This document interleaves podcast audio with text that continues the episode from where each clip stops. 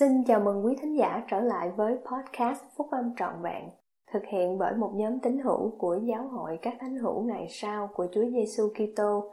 Chúng tôi xin được chia sẻ cùng quý vị các nguyên tắc phúc âm giúp chúng ta có một cuộc sống hạnh phúc từ những bài viết đăng trong các tạp chí của giáo hội phát hành định kỳ vào mỗi tháng.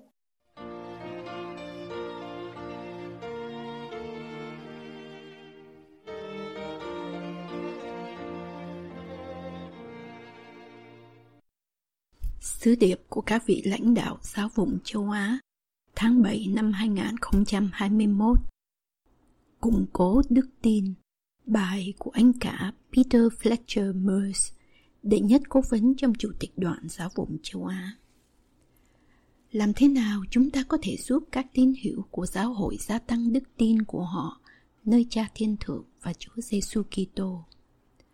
Tôi biết rằng khi chúng ta hưởng ứng những lời mời gọi đầy soi dẫn của Chủ tịch Nelson để học tập, chọn tin nơi Chúa Giêsu Kitô, hành động bằng đức tin, dự phần các giao lễ thiêng liêng một cách xứng đáng và cầu xin sự giúp đỡ của Cha Thiên Thượng của chúng ta trong danh của Chúa Giêsu Kitô, thì đức tin của chúng ta sẽ phát triển và cho chúng ta quyền năng qua Chúa Giêsu Kitô để rời những ngọn núi trong cuộc sống của mình. Một vài năm trước, nhóm túc số 12 vị sứ đồ đã cùng nhau hội ý trong một vài tháng về câu hỏi làm thế nào chúng ta có thể giúp các tín hữu của giáo hội gia tăng đức tin của họ nơi Cha Thiên Thượng và Chúa Giêsu Kitô. Trong Ether chương 12 câu 5, Moroni đã dừng phần ghi chép biên sử của dân Zaret và đưa ra một vài lời nhận xét đầy hùng hồn. Ethea đã nói tiên tri cho dân chúng biết những điều vĩ đại và kỳ diệu, nhưng họ không tin vì họ không trông thấy những điều ấy. Trong các câu tiếp theo trong Ethea, Moroni kể lại nhiều ví dụ về quyền năng của đức tin. Chính nhờ đức tin nên đấng Kitô mới hiện ra cho tổ phụ chúng ta thấy. Nhờ đức tin mà luật pháp môi xe được ban hành. Nếu không có đức tin ở giữa con cái loài người, thì Thượng Đế không thể làm phép lạ ở giữa họ được. Chính đức tin của Anma và Amulek đã khiến cho nhà giam phải sụp đổ xuống đất. Chính đức tin của Amon và các anh em của ông đã làm ra được phép lạ vĩ đại giữa đám người La Man. Khi chúng ta suy ngẫm các ví dụ này, chúng ta bắt đầu hiểu lý do tại sao câu hỏi về việc gia tăng đức tin lại vô cùng quan trọng đối với các vị tiên tri và sứ đồ tại thế của chúng ta. Sự mặc khải họ đã nhận được khi cùng nhau hội ý là việc tuân giữ ngày sa bát một cách trung tín hơn, sẽ giúp gia tăng nhiều đức tin hơn nơi cha thiên thượng và con trai ngài, chúa giêsu kitô, so với bất kỳ cách thức nào khác trong bài nói chuyện tháng 4 năm 2015 của ông, ngày sa bát là một ngày vui thích. Anh cả Russell M. Nelson đã dạy, đức tin nơi Thượng Đế nảy sinh một niềm yêu thích ngày sa bát. Đức tin trong ngày sa bát nảy sinh một tình yêu mến dành cho Thượng Đế. Ngày sa bát thánh thật sự là một ngày vui thích. Trong bài nói chuyện, Đấng Kitô đã sống lại đức tin nơi Ngài sẽ rời được núi. Tại Đại hội Trung ương tháng 4 năm 2021, Chủ tịch Nelson đã đưa ra thêm những lời mời của vị tiên tri để gia tăng đức tin của chúng ta. Đức tin nơi Chúa Giêsu Kitô là nền tảng của mọi niềm tin và là cách tiếp cận quyền năng thiêng liêng.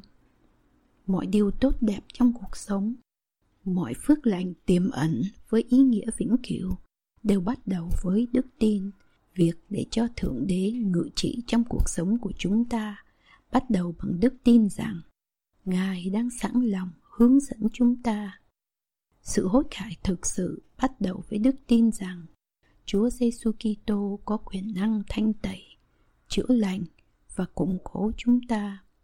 Ông cũng đưa ra cho chúng ta năm lời mời gọi đầy hùng hồn để giúp chúng ta phát triển đức tin và sự tin cậy.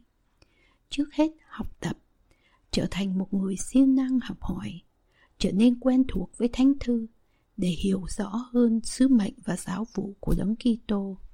Ngài đã gánh lấy sự khốn khổ của anh chị em, những lỗi lầm của anh chị em, sự yếu kém của anh chị em và tội lỗi của anh chị em. Ngài đã trả cái giá đền bù và ban quyền năng cho anh chị em để rời được mỗi ngọn núi mà anh chị em sẽ gặp phải.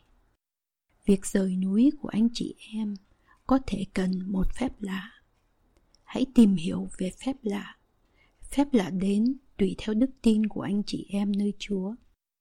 Trọng tâm của đức tin đó là tin cậy vào ý muốn và thời gian biểu của Ngài.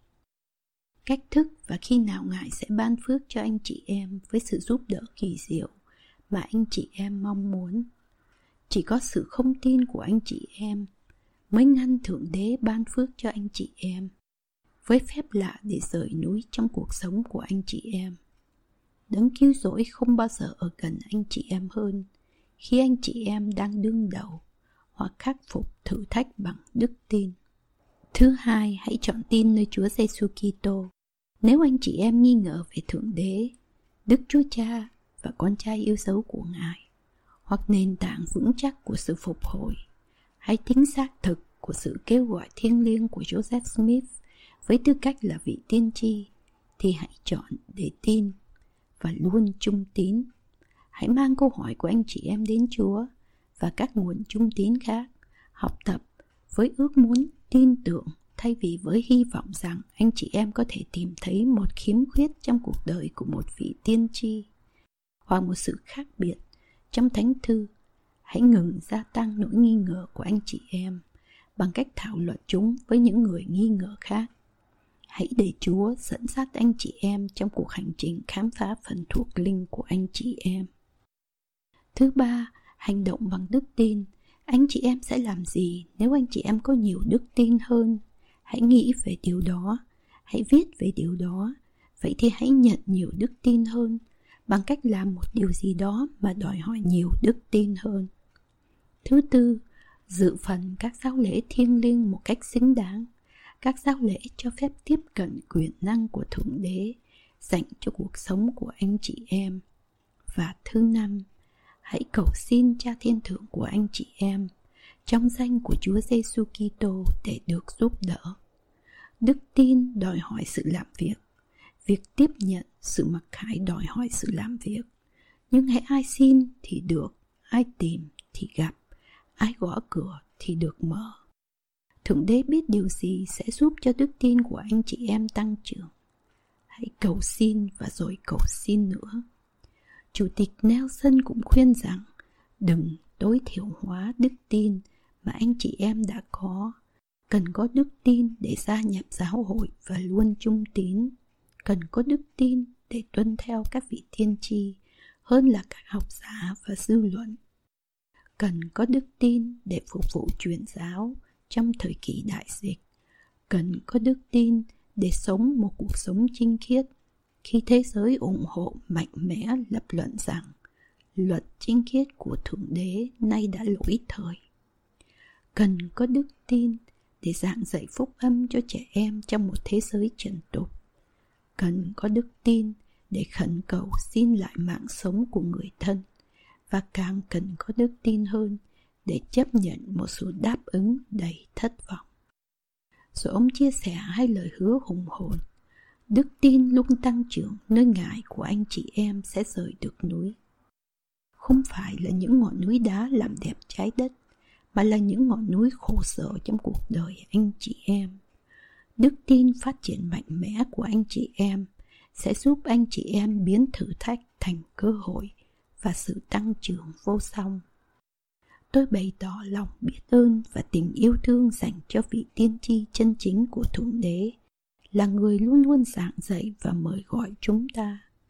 Tôi biết rằng khi chúng ta hưởng ứng với những lời mời đầy soi dẫn của chủ tịch nelson để học tập chọn tin nơi Chúa Giêsu Kitô, hành động bằng đức tin, dự phần các giáo lễ thiêng liêng một cách xứng đáng và cầu xin Cha Thiên Thượng của chúng ta giúp đỡ trong danh của Chúa Giêsu Kitô, thì đức tin của chúng ta sẽ phát triển và cho chúng ta quyền năng qua Chúa Giêsu Kitô để rời những ngọn núi trong cuộc sống của mình.